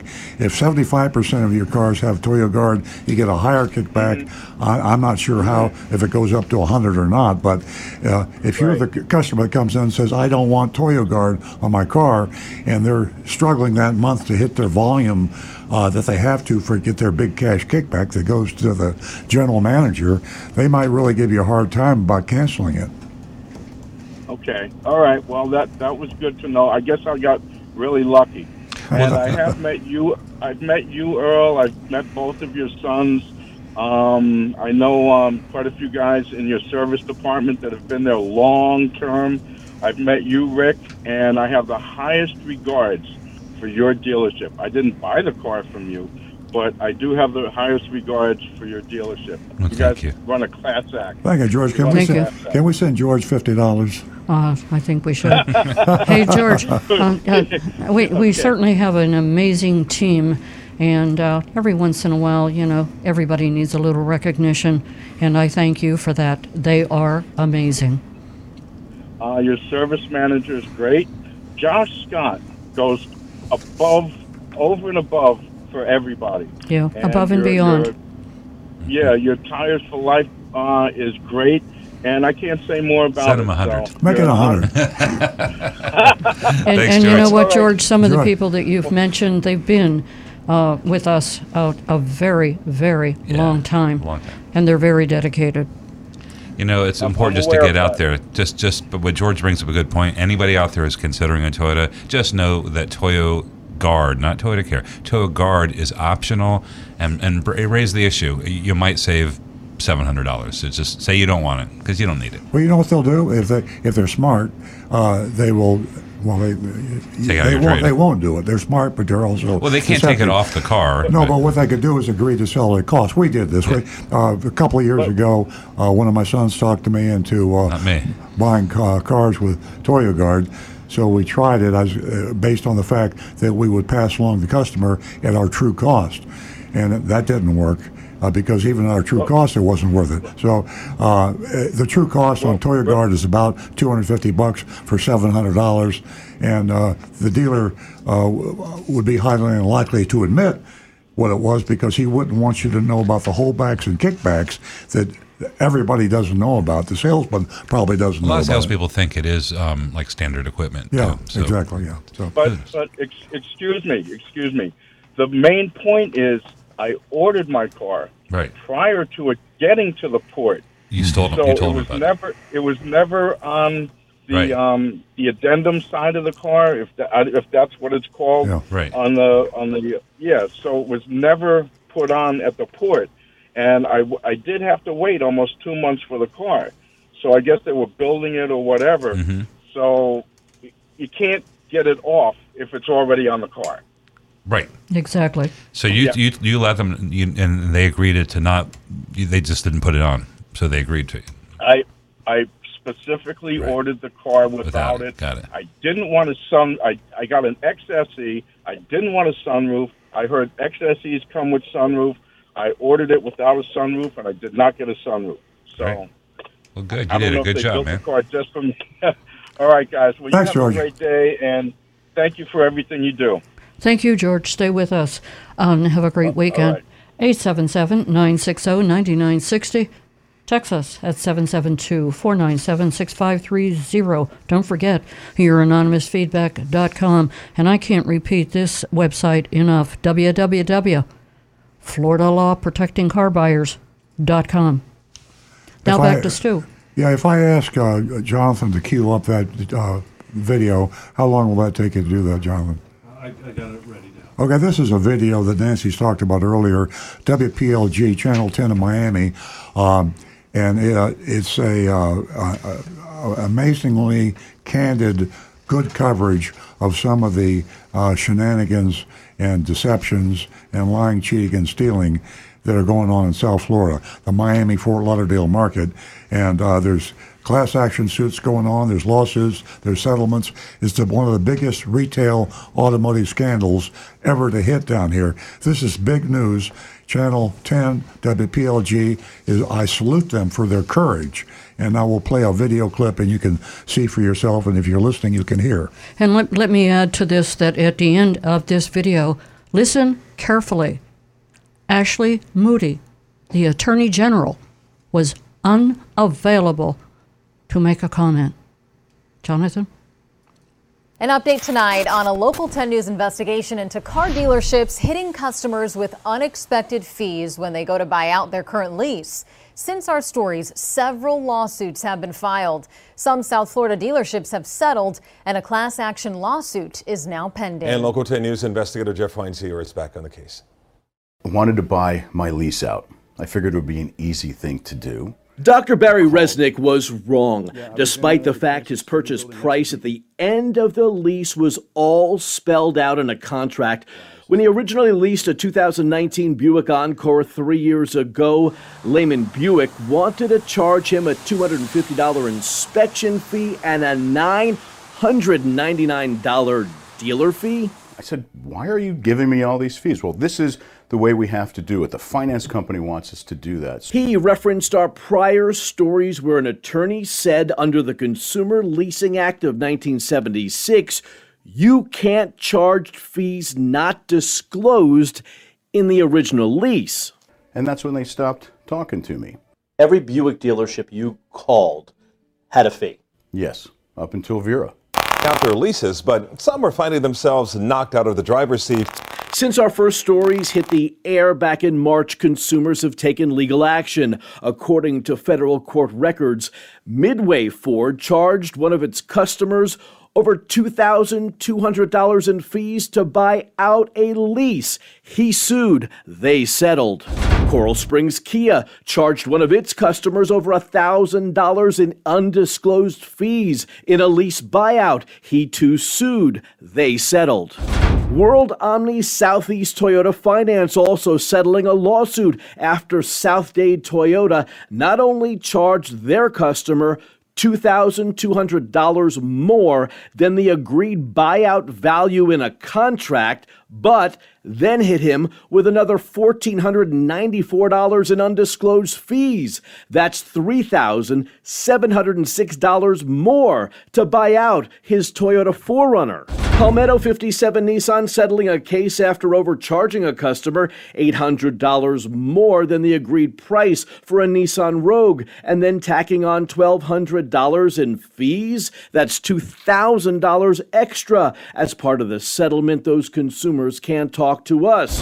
Right now, federal lawsuits are pending against Deerfield Automotive, operating as King Hyundai, Doral Lincoln, Sheehan Buick GMC. Sources tell Local 10 News several cases against Gunther Automotive have been settled through arbitration. Those terms are also confidential. Additionally, this class action lawsuit has also been filed against Hyundai Capital, doing business as Genesis Finance, over these fees. But a federal judge has yet to certify this suit as class action, as we reported back in March, due to a lack of inventory on the lots and high prices. More consumers than ever are buying out their current leases. In Florida, if you sell three or more vehicles a year, you need a dealer's license. So the banks and the financial institutions we make payments to monthly send us to the dealer to facilitate the buyouts at the end of the lease. But the dealers make no money facilitating the transactions, so many create these fees. It's a flawed system, and the uneducated consumer winds up getting screwed. I was really taken aback that As far as Dr. Resnick's experience at Lehman Buick, Will you remember this experience with that dealer the next time you buy a car? Of course. No one at any of the dealerships just mentioned, nor their attorneys, would actually talk to us on camera. And what about our state attorney general? A spokesperson for Ashley Moody's office says she wasn't available to be interviewed on this issue. Frankly, we couldn't find any state agency currently protecting consumers on this issue at all. Jeff Weinsier, Local 10 News. That's Uh, that's uh, that's dynamite, folks. I, if you can Google it uh, and, and replay that, or if you'd like a copy of it, let us know. But uh, you attorneys out there, I mean, uh, I'm not going to appeal to your morality or ethics. I'll appeal to your pocketbooks. You want to make some serious money, uh, get in on this. We're not talking just one dealer or two dealers. There's a couple dozen dealers already settling. And you're also talking manufacturing lending arms. Southeast Toyota Finance settled. Well, you, you settle a lawsuit because you think you're going to lose. They settled. Uh, now, uh, Hyundai captive auto, auto finance company called Genesis, Genesis Finance is being sued. So, you lawyers out there in the audience, and I know a few of you are listening, uh, uh, think about this. Uh, you, you, you, you can go after a lending arm of General Motors or Honda or, uh, or Mazda or whatever you want to do. The, the conspiracy is this the manufacturer requires the dealer to take the leased car back, but there's nothing in the franchise agreement that he has, his contract with that manufacturer, that says he should do that. So, common sense, by the way, says I do it as a dealer because I like to see the lease cars when they come back. I like to treat uh, customers nicely. And you take a lease car back in, you have an opportunity to buy it at a favorable price. You can sell it and make a profit. But they they still should tell the dealers this is what your compensation is. When when a, when a dealer takes a new car and prepares it for delivery, we get reimbursed for it. When you take a lease car and, sh- and inspect it and check it out and return it to the leasing company, the dealer should be reimbursed. So the captive lending companies of the manufacturers are at fault, but the dealers are really at the big fault because they're the ones charging thousands of dollars for something that should be a couple hundred bucks for an inspection, and it should be paid for by the lending, by the either the leasing company or the dealer anyway. So. Uh, This is big, and as Nancy said earlier, if there's any doubt in your mind that Ashley Moody is in the tank for the Florida automobile dealers and the auto manufacturers that sell here, if there's any doubt that she's afraid to take action against car dealers in Florida because she won't get reelected, uh, I think that should clear it up. I mean, how embarrassing uh, to be. Uh, th- this isn't just one little complaint. This is multiple dozens of, of uh, Floridians being victimized by dealers, not just South Florida, but all over the state. And with virtually every dealer, if you return a lease car, they're going to charge you. They're going to charge you many fees, and it's illegal. It's a violation of the Consumer Leasing Act of 1976. And Ashley Moody is an attorney. She should know that. And uh, for her to ignore these crimes that are going on is just shameful. So. Absolutely. And, uh, you know, I have to say that uh, uh not only um, does uh, Ashley Moody need to get involved in this, uh, do you want to get, uh, uh, uh, let's make it political. Do you want to get reelected? You want a big name for yourself? This is huge, Ashley Moody. And guess what? Any state agency, any state agency, there's nobody there's nobody looking, there's nobody talking, there's nobody available for comment. Let our voices be heard. Remember the website I gave you earlier, and also remember that you can go to Earl Stewart Toyota's Facebook page and you can take a look at that video again. And one, one more comment I have. Jeff Weinsier is the investigative reporter for Channel 10, WPLG. Jeff Weinsier, W E I N S I E R, uh, an amazing guy. I mean, it takes a lot of courage to go in and confront these dealers and uh, confront the lending companies and write a story like that. When he interviewed me for this story two months ago, the beginning of the story, I told him, I said, good luck getting this by your editor. Why? Because WPLG take a huge amount of money from car dealers in Miami and Fort Lauderdale. And I said, you tell your editor what you're before you waste your time and waste my time, and you spend uh, three days writing this story. Uh, you tell your editor what it's about, and will he run it? And uh, the reason I told him that is because about ten years ago, a reporter, Jeff Weinsier's predecessor at WPLG in Miami, contacted me, spent the entire day with me. Uh, Nancy and I were speaking at the Rotary Club in Palm Beach. She attended the Rotary Club meeting. Uh, she came into the dealership, spent the day at the dealership, wrote this amazing story about dealer deception, and his editor killed it because they were afraid the dealers would boycott them on advertising. So, Jeff Weinsier, WPLG, Channel 10, uh, you are journalists in the truest sense of the word. Congratulations. Yeah, Rick? we can't say enough about you. Before Rick says anything, I want to remind you uh, Jonathan just reminded me you can go to Earl Stewart on Cars Facebook page. And you can also go to Earl Stewart on Cars YouTube channel and you can view this video. So take a second look at it, take a third look at it, and just listen. It is mind boggling. Ashley Moody is not available for comment. Rick? This question may have been answered by all that you've said, but it came in right before we started the video. John Bell asks Are auto dealers allowed by law to donate to candidates in Auditor General elections? Could you explain the lack of interest in going after car dealers who ignore the law? I wasn't aware there was a law. I, I, I do know this that there are a lot of car dealers out there that are multimillionaires. Car dealers in Florida, this is the promised land for car dealers. Uh, it's a good place to do business, and uh, car dealers make a, a, lot of money. So individually, uh, they're, they're very wealthy and they make contributions. In addition to that, they have their political action committees.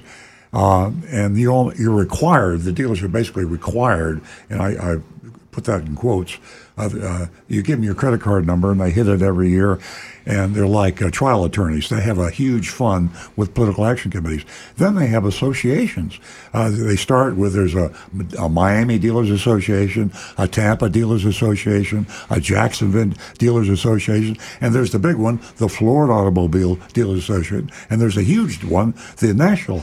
And all their sole purpose of the associations is to raise money to get candidates elected to attorney general and state senator and state congressman and any other regulatory area. So, Ashley Moody, if she decided that she wanted to go after the car dealers, she would not, she would not get reelected because they'd cut her off and they would choose another stooge and say, "You want to get elected? You want to play ball? Then we'll get you elected attorney general." That's the way it goes. And folks, um, uh, here we have again. I'm reiterating. I can't say this enough. She is the chief state legal officer. You know, um, I hear this. The buck stops with you, and you have to make a stand. You have to let your voice be heard. Ashley Moody, join the people. They elected you. Please recognize the corruption that is going on. Recognize that the consumer is being taken advantage of. This is the 21st century. It's time to move on. It's time to do things the right way. Rick? Uh, Donovan is actually just asking how much does it really cost the dealership to file for registration electronically on a car? 10 bucks. That's what we pay. We use a outside sublet service. It's cheaper for us to send it to the sublet service than to hire somebody in the accounting department to do that work. So uh, they take a ten dollar item, they mark it up to nine ninety nine or thousand dollars or five hundred dollars or whatever they want to call it. He says many dealers are now charging a five hundred dollar electronic filing fee. Exactly. Yeah. Uh, There you go. Fl- there- there's there's Florida law again. Florida law allows dealers to add fees to the advertised price of a car, uh, and they don't put a limit. In California, uh, the maximum fee I think is $100 or $125. Used to be 75. Other states have limits, and they have to call it a dealer fee or a dock fee. They they have a name. I mean, if you're going to try to regulate something, it's got to have a name. In Florida, there's no limit on what car dealers can charge for fees legally, and there's no limit on what they can name it. They can name it Rick Kearney or Earl Stewart. They could name it uh, Salvation Army. I mean, they come up with clever names. Typically, the way they name these phony fees is they try to elude this part of the registration process. Electronic filing fee, ooh, tag agency fee. Those are two good ones. And uh, administrative fee, uh, dealer preparation fee. They try to make it sound legitimate, and none of it's legitimate. And there's no law saying they have to tell you what it really is. Okay, folks, um, I hope you hear us loud and clear. Uh, well, we've been uh, pretty clear. 877 960 9960. We are going to go back to the phones where Mike has been waiting patiently from West Palm Beach. Good morning, Mike. Good morning, guys. I love the show, and I just wanted to say I'm so glad you guys are talking about this. I wanted to call in a year ago because this happened to me even worse than what I'm hearing right now, and it was with um, I-95 Nissan. They tried to. Cho- I, I had a Toyota, paid them to the penny what the buyout was. Same thing with my mother's Subaru. My wife's Nissan Rogue. We went to take it in. They added eight thousand dollars in fees Wow. To the trade-in. There was a two thousand dollar fee. They said from Nissan. They said Nissan charges us two grand to do this. There was a twelve hundred dollar inspection fee, eight hundred dollar cleaning fee. I'm like, you're not cleaning the car. I want to. Uh, it's, it's in my driveway. I want to give you the money. So I ended up starting to walk out, and the salesperson chased me down and said, "What if I knock off this fee, this fee, and this fee?" And that's when I got really mad. Like, well, now you're just adding a bunch of arbitrary BS to this to try to get money out of me. Hmm. and I walked out. And I will say that I did call Nissan Finance directly, and they said that this is not our practice. They wanted to know the name of the dealership, the name of the salesperson, and all that. And they rectified it and pointed us to a dealer that wouldn't do this. But it's crazy how people are hmm. trying to take advantage these days. That's crazy. Thank you, Mike. That's a horrible experience. It's probably painful to you just to relate it to us. You're kind of reliving it. no, it was. It was a year ago, and it's still bothering me. So Yeah, I had to call I in. can and see why. Thank you I- I guys can- for bringing this to light. I can I can imagine, Mike, and you know we really appreciate your phone call. It doesn't matter if it's a year old, two years old. It's been going on much too long, and there's plenty of money out there to be made by the auto industry. It's a quite quite a wealthy, as you well know, and uh, they're they're not in the soup line. They don't need to take advantage of consumers, and uh, you know uh, fees are fine but th- these these these laundry list of fees uh, that that you, you have to have a dictionary uh, to, to, to be able to define all of the fees that, that, that they charge, and they're all illegal. So, Mike, I thank you for your phone call. Well, thank you guys for doing what you do. You're welcome. Have a great weekend. 877 960 9960, or you can text Stu at 772 497 6530. Don't forget you too. Rick is waiting patiently. Stu? All right. Uh, I got a text from Bob. We're back in Costco. Uh, Bob says, Oh, "Good boy. morning. My question if is if buying a set of, of tires from Costco, they don't do wheel alignments. Is one needed, and what is the average cost to have one performed? We charge 120 for a four you four wheel alignment. 120 bucks. Uh, Does he say Costco does not do alignments? Yes. Uh, and when they install the wheels, they don't. I don't know. He says that here I'll read it again. My question is if buying a set of tires from Costco, they don't do wheel alignment. So I don't know if that's an accurate statement, but it might be. I'll check it out. Yeah, what, does it make? I mean, if you install wheels, uh, do, are you supposed to check the alignment when you install new wheels? It's a very good idea to have your alignment checked when you're putting new tires on to protect them. That's a great Costco But if they don't have the machine to do it, Yeah, I, I, would- I would find I, I find that hard to believe. Well, let, let's check on that. I got, I'm we got a right couple now. questions for Costco. So uh, um, I, I I do know this that alignments uh, should be uh, alignment check should be free, and uh, with the machine, it's a piece of cake to measure it. It's uh, something else to have to bring it back into conformity. But uh, somebody should check your car free for alignment, and, and I, if Costco get, didn't get it, didn't do it, I would bring it over to uh, somebody that would do it and check it free. And then if it needs an alignment, uh, then you have to pay, depending on how much needs to be aligned. I don't know yet. Let's continue, but I'll find it. Okay. Got another text? Okay, Rick? Kirk in West by God, Virginia, All right. is asking Earl, do you have an update on the publication of your second book? Uh, uh, Nancy, Nancy has been interviewed for the book, and we're adding a, a, a little input. Uh, we're right at the edge of uh, going to press, Yeah. so I, I would I would confidently say before the end of the year they'll be on the shelves, or Hmm. on Kindle, or on uh, i iBook. Yeah, redemptions of a And I'm recovering also car de- dealer. I'm also debating whether or not I should do an audio version, and uh, No. so well, we're close. No, I'm saying no. Costco does not. Costco does not do wheel alignments. Oh, Costco does not. Oh, well, I'm, boy, what a great question. Wait, no, I'm getting conflicting information on the internets. right. I spoke too soon. Um, I'm getting uh, somebody saying that Costco does do wheel alignments. They range between eighty and two hundred and fifty dollars. I don't see it on Costco's website though, so uh, I'm about sixty percent confident that they do. Yeah, I. I, I am too. About 60 is a good number. I, boy, boy, we're really uh, we're, we're telling the good, the bad, and the ugly, right?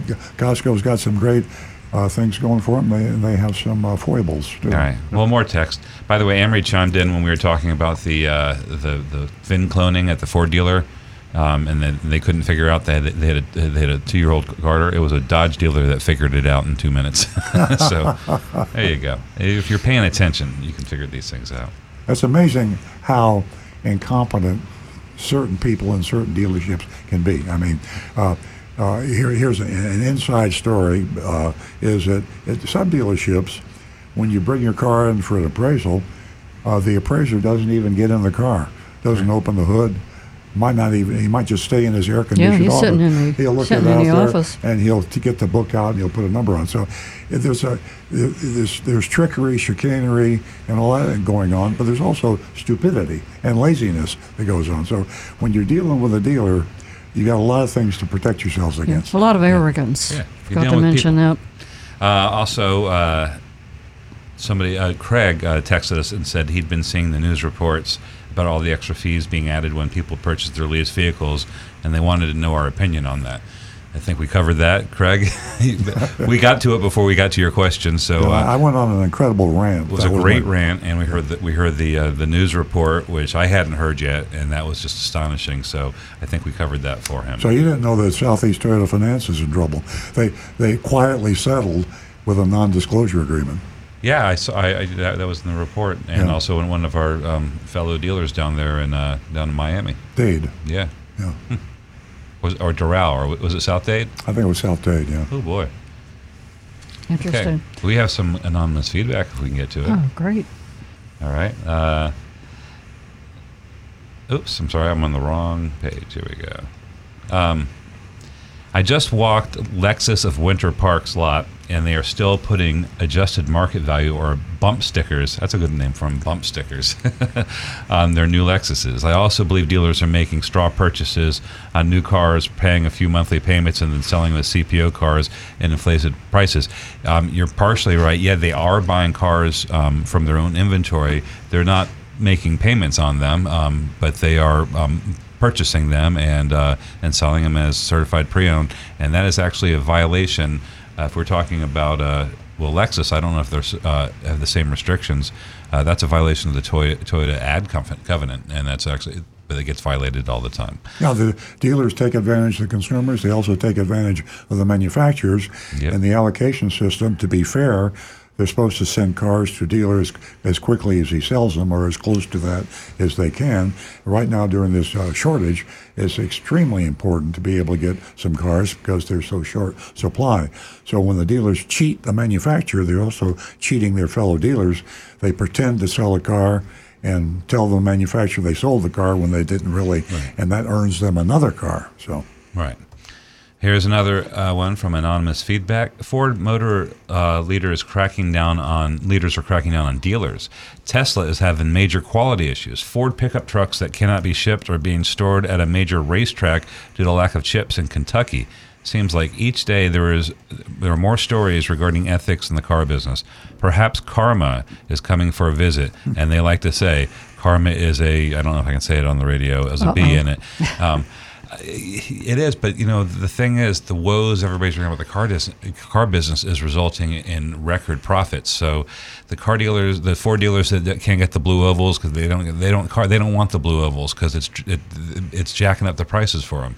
So maybe on the other side of this, karma is going to come, and I think that's going to be when people remember the behavior that occurred between 2021 and 2024, or however long this is going to last.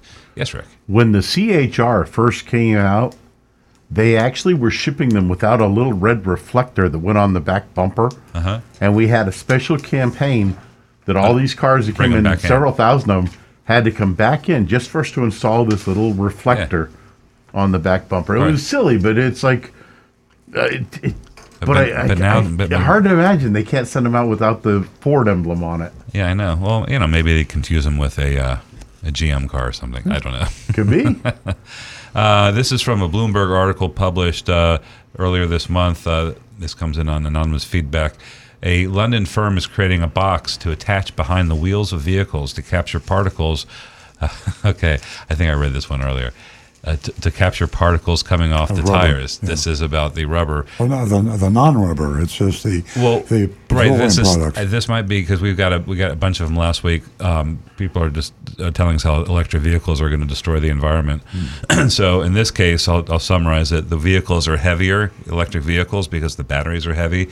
So there is more rubber particles coming off the tires into Yeah. the atmosphere. It's not actually rubber. I, I, Or whatever I, it is. I learned is uh, r- I Oh, very little rubber- rubber is used in my, it's they're petrochemicals. Yeah, petrochemicals are, are Okay. what tires are mainly made Yeah, of. I thought they were. I thought And- they were mainly rubber, but they're And, not. and to uh, uh, into Stu's comment, uh, ladies and gentlemen, you know, knowledge, knowledge. Uh, we're talking about the environment. We're talking about electric vehicles. You know, whether anyone likes it or not, they're here, and it's now, and it's going to get bigger than ever. And if you haven't read anything from Consumer Report, from the automotive news, they talk about California. They talk about the heat wave. They talk about the meltdown and what caused the power to just disappear. So take a look at all that. Consumer Report. It'll straighten out your head. Got another quick uh, text from Emery. Wanted to correct, make a correction. Um, it was a sorry, I read that wrong. It was a Dodge dealer that messed up and sold the truck, uh, Oh, the, the okay. Ford, and it was the Ford dealer that got the mistake. So I apologize to the Ford Corporation. No Oh, problem. boy. And the dealer. Okay, um, we're going to go to the mystery shopping report. Certainly has been an exciting show, and I hope uh, all of you were taking notes and uh, that you'll, you know, take our lead. Your voice must be heard. Don't let anyone silence you. Your opinion is very, very important, and hopefully it will get to Ashley Moody. Hopefully it will get to uh, Governor DeSantis. There are so many people here that can help this shenanigans stop. We're going to go to the mystery shopping report of Wallace Kia, and we're hoping that you will vote on this mystery shop at 772 497 6530. Your vote is important. Is it possible we've never mystery shopped Wallace Kia in Stuart? I can't believe it either. Uh, it's hard to believe given the number of times we've shopped Wallace dealerships over the years. Stu, check the archives. No Wallace Kia mystery shop. Unbelievable. Uh, I, I think it's because the Bev Smith Kia in Fort Pierce, north of them, makes so much noise. They do a whole lot of advertising and they kind of drown out the fact that Wallace Kia has a store in Stuart, Florida. Right. They, Uh, they shine so brightly you can't even see. Yeah, yeah. Poor uh, Wallace Kia. Yeah, Frank Hernandez, TV star. Gonzalez, Frank Gonzalez. Yeah. Well, barring a filing error, this may be the first time we've ever mystery shopped Wallace Kia. So it's kind of extraordinary that Agent Lightning picked them as the target because Stu said pick one in Stuart. She would be she was driving north, and she picked uh, Wallace Kia. Until this week, we thought we'd hit the Wallace dealerships. In recent years, we've documented a downslide in the mystery shop grades. The last shop we did, and these are in the Wallace dealerships, uh, we had one that was perfect almost. I think we gave somebody an A, one of his used car That lots. was- yeah, the easy- easy pay. or something like that. The last shop we did back in February of the year shined a light on one of the bigger premiums over MSRP, which was sixteen thousand three hundred dollars. Which uh, which dealership was that? Uh, that was uh, Wallace Volkswagen. Volkswagen, yeah. Well, that's a that is a big one. Uh, Sixteen thousand three hundred over MSRP. Prior to the inventory crunch, we investigated some questionable direct mail offers from Wallace Volkswagen, just more evidence of what appears to be a broader and longer pattern of ethical decay. At Wallace Cadillac, we discovered addendum with nitrofill and auto butler. At Wallace Chrysler Dodge, Jeep Jam, Dodge Jeep Ram. Uh, why, why, why, why Dodge Cram Jeep Yeah, I Jam. know. Why, do- why do they do That's that? what I want to They, say. they got to come. Oh, they do. Stellantis. Isn't that what it is now? Yeah, it's called Stellantis. No, no, no Wallace wonder. Stellantis. Yeah. Is that pig Latin? The, the, the add-ons include the same pinstripes and a Wallace protection package. But if you go back three or four years, the shops are much better, mild and pleasant. We don't know why things change. We've only been able to speculate about things like changeovers and management or Bill Wallace being spread too thin. Uh, you know, it's the, uh, Bill Wallace is about my age. He's probably hanging it up. He's probably relaxed and he loves to fish. And uh, you know, you you can't go with a name on a dealership. I mean, just because it's Schu- Schumacher or Wallace or Earl Stewart, for that matter, uh, you know, uh, they have people with names on them, or dealerships with names on them, where the people are are dead. So uh, you know, just because a guy had a reputation, and I say this, Bill Wallace, I've known him for years. Uh, he's an honorable guy. He's a moral guy, and. Uh, if his dealerships aren't doing right, it's because either he's not around or he, you know, he's retired and he doesn't know what's going on. Uh, let's see here. Okay, but if you go back three or four years, uh, I did that too. Uh, the hope we had this week, this week, was that we would find the good Wallace dealership, one that made it through the last few crazy years. That would really be an accomplishment. Uh, spared from the temptations that almost all other car dealers have succumbed to. Okay, here's a report on Agent Lightning speaking in the first person. I was greeted by an older salesman named Michael. As soon as I exited my car, he shook my hand, led me inside, out of the heat. We sat at a table, and Michael began a round of questioning. The usual stuff name, rank, serial number. Uh, he wrote all of my answers down. I told him I was interested in a Kia Forte. Forte. Yeah. Kia Forte. Uh, what a terrible name. Uh, Call it a fort. Yeah, yeah. Well, that's you know why they don't call it a fort. So uh, they probably did call it a fort. They said you bet, we better call this a forte. Forte. It's, it's Michael seemed happy to let me know that he actually had one in stock and available. He offered to pull it up front for me and asked me to wait for him.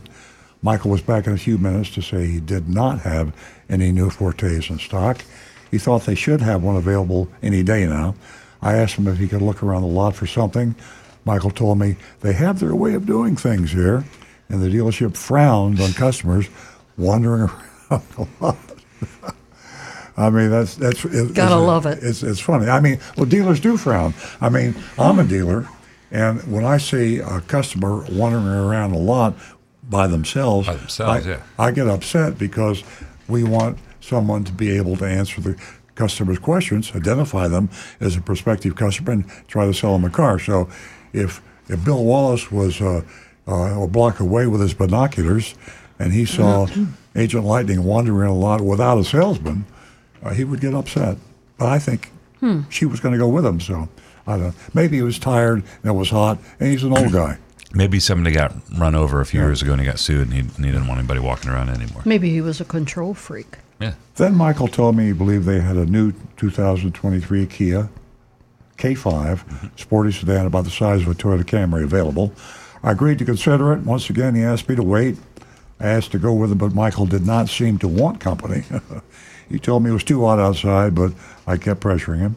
We went, out, we went outside together and found three identical Kia K5s parked together. I told him I liked the car, asked to see more of it. Michael said he needed to pull it up front for me, and here we go again. They have their way of doing things around here. Okay. So we're gathered now. Okay, that maybe he sees what's got to be done. He might not like it, but that's the way we do things around here. I walked back to the front dealership. Michael pulled up right away, right after I got there.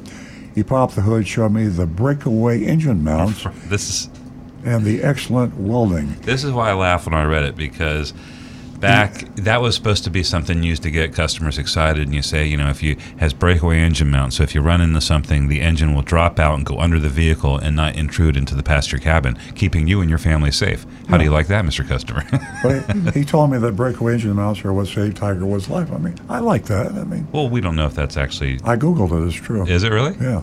how do you like that Yeah. So, uh, yeah. I, in fact, I didn't even. I guess maybe if I scratched my head, I knew they had breakaway engine mounts. But you, you should mention these things. You never know. Right. Because you know what? Because I, you know, Yeah. people don't know about these things, but to me, it just sounds like, and this has seat belts. You put this across your belt. you're- you're- I used to say that. Okay. We went all over the features of the car, then we took it for a test drive. Along the way, Michael shared that he was retired, see, he's just coming back into the workforce, but uh, quickly bored with it. He said he returned to selling cars. Uh, he, he was a bank robber. He retired. You, you missed a little section there, Earl. Uh, you missed the MSRP was twenty eight nine eighty five section. oh yeah, go back one one little paragraph. Oh, thank you. The MSRP was twenty-eight nine eighty-five. There was an addendum. It was the thirty-nine ninety-five addendum, and called market uh, limited limited market availability. And they had the auto butler, the nitrofill, first oil change. That's strange. You know, the, uh, the first oil change isn't free on Kias. I'm, I'd be surprised if it wasn't, but I So know. Wallace's list price was thirty-two nine eighty-four. Okay. Um, we came back to the dealership, went inside, found the same table. I asked for a pricing breakdown. He printed a purchase agreement. They came in to handwrite the figures. Michael wrote the MSRP incorrectly, twenty-nine eight ninety-five, and I corrected him. He asked if I was sure, and I tried to show him the picture I took. He wouldn't look. Tisk, And he tisk, excused tisk. himself They have their way of to doing check things. the yeah right to check the car anyway, and uh, I saw Michael walk back inside and head over to the counter where all the sales managers were. Then he headed back my way. He sat down and informed me he had asked his manager if he could go ahead and split the market adjustment with me, and the boss approved. She had she didn't even ask. Maybe she wanted to pay the whole thing. Yeah, right. Yeah. Michael continued to handwrite on the sheet. He corrected the MSRP. Evidently, uh, Agent Lightning was right. I was right. Then he added two thousand dollars, half of the market adjustment. Then he wrote plus taxes and fees. Then he wrote eight hundred forty-nine dollars. I asked him if I could get something printed out that detailed the things I would be paying for him. He said, "No, this is how they do it here." I wonder if he really kept saying that over and over again. That's I, yeah, really I funny. write. I write every time he said it that she wrote it down. Yeah, I put yeah. it in the report. Yeah. To write again asked me to use a calculator on my phone, do some math for him. He wrote, I thought that was funny too. yeah, yeah, yeah, approximately 34,350 plates and three, 34 The gist is was a bunch of like just Yeah. notes that, Yeah. that weren't very clear. Uh, I asked Michael to help me figure out uh, the front door, no, out the door number, and he replied the only way to get an exact number is to go through financing, and that was it. I was out of there, and of course, this is uh, that, that last comment. Just wanted to uh, think about is that you never know until you get out of the finance office what you really paid for the car.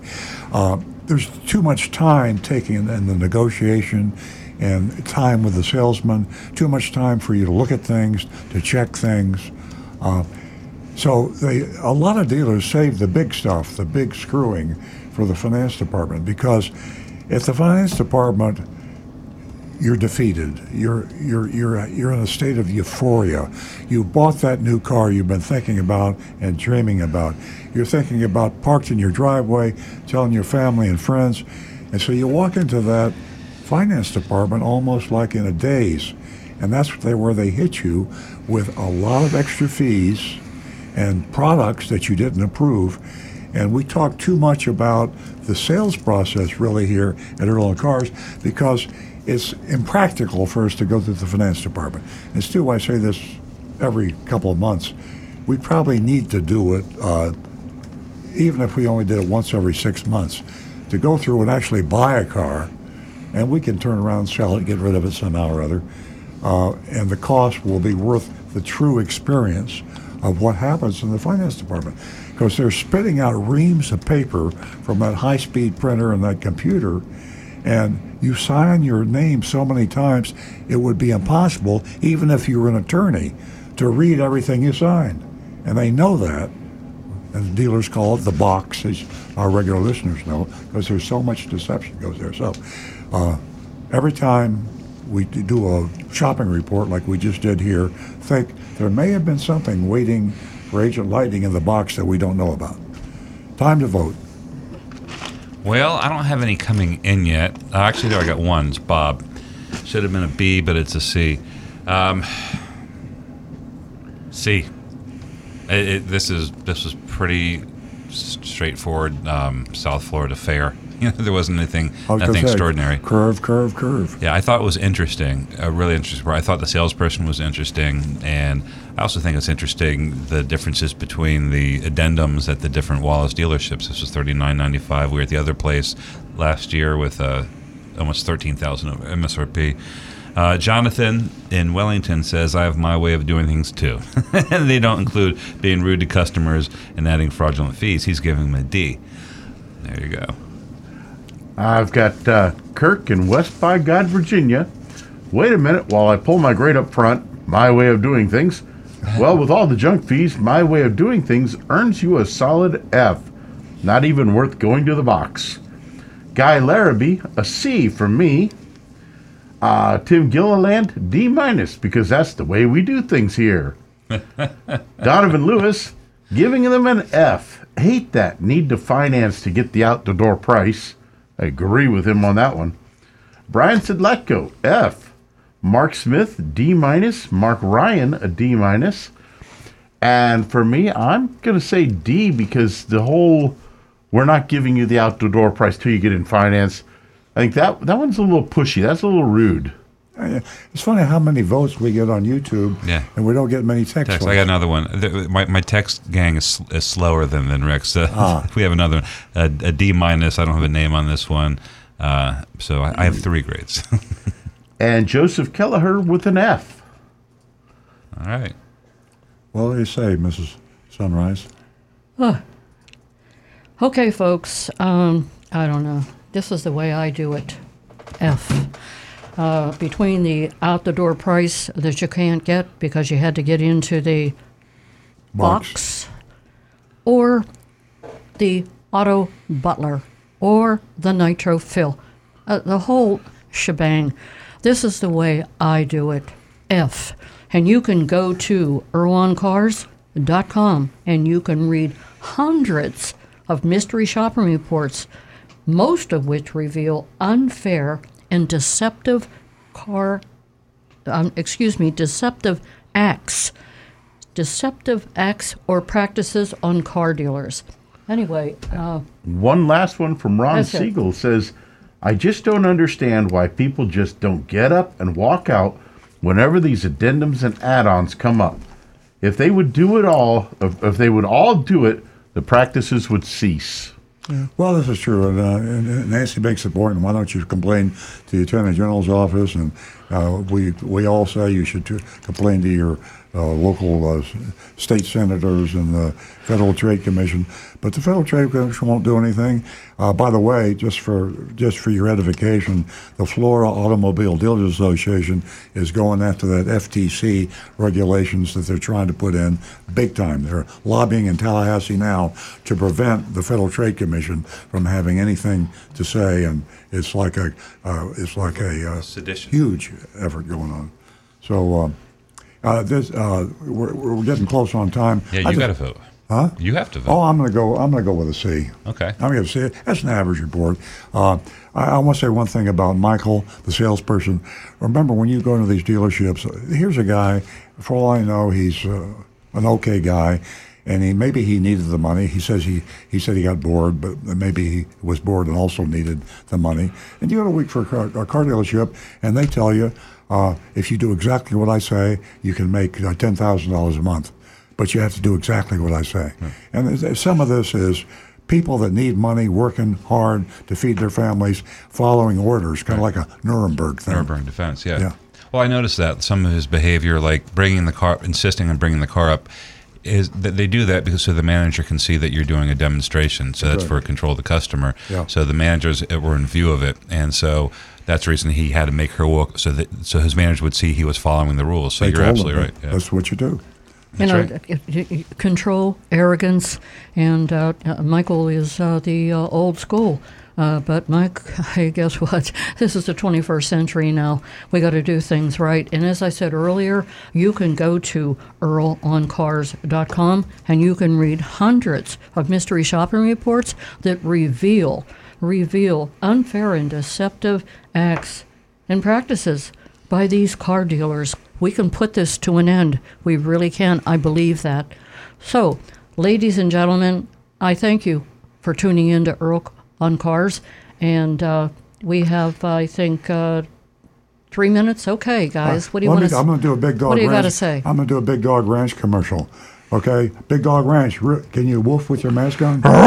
Very good. Wow, that was the best one you ever did. This is my Th- there's the little first dog. Oh. book. My second book is coming along shortly, but this is a good one too. It's a handbook on how not to get ripped off by a car dealer. Go to Amazon, buy this book, and 100% of the proceeds go to Big Dog Ranch Rescue, which is the largest no-kill shelter in the southeast. They, we have hundreds of dogs out there, and uh, we uh, vaccinate them.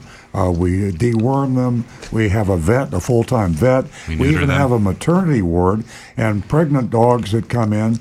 We take the puppies and we find homes for the puppies and the mothers. And it's uh, right out Okeechobee Road in Loxahatchee, but it's huge. We're also opening a new facility in uh, South Carolina. So uh, consider adopting a dog. Or fostering a dog. And if you don't adopt the dog, you can buy the book, and the money that you would have paid for the book, well, you still pay it, but it goes to Big Dog Ranch, not to me. I get zero on this. Confessions of a Recovering Car Dealer. Yeah, what do you think? Fostering a dog? Would you consider? Yeah, we talk about it all the time. Yeah, most see people don't a big know. Go to go to Earl. Now, he go to needs a Earl Great Stewart Dane. on Cars Facebook page, and you can see our dog of the week. That's Little Muffin. She just gave birth to seven puppies, and she's waiting to be adopted. She is very tired. And she is just a beautiful little girl. Muffin. Okay, folks, again, thank you for tuning in. We'll be right back here next week, 8 a.m. until 10, with another fabulous show. Have a great weekend.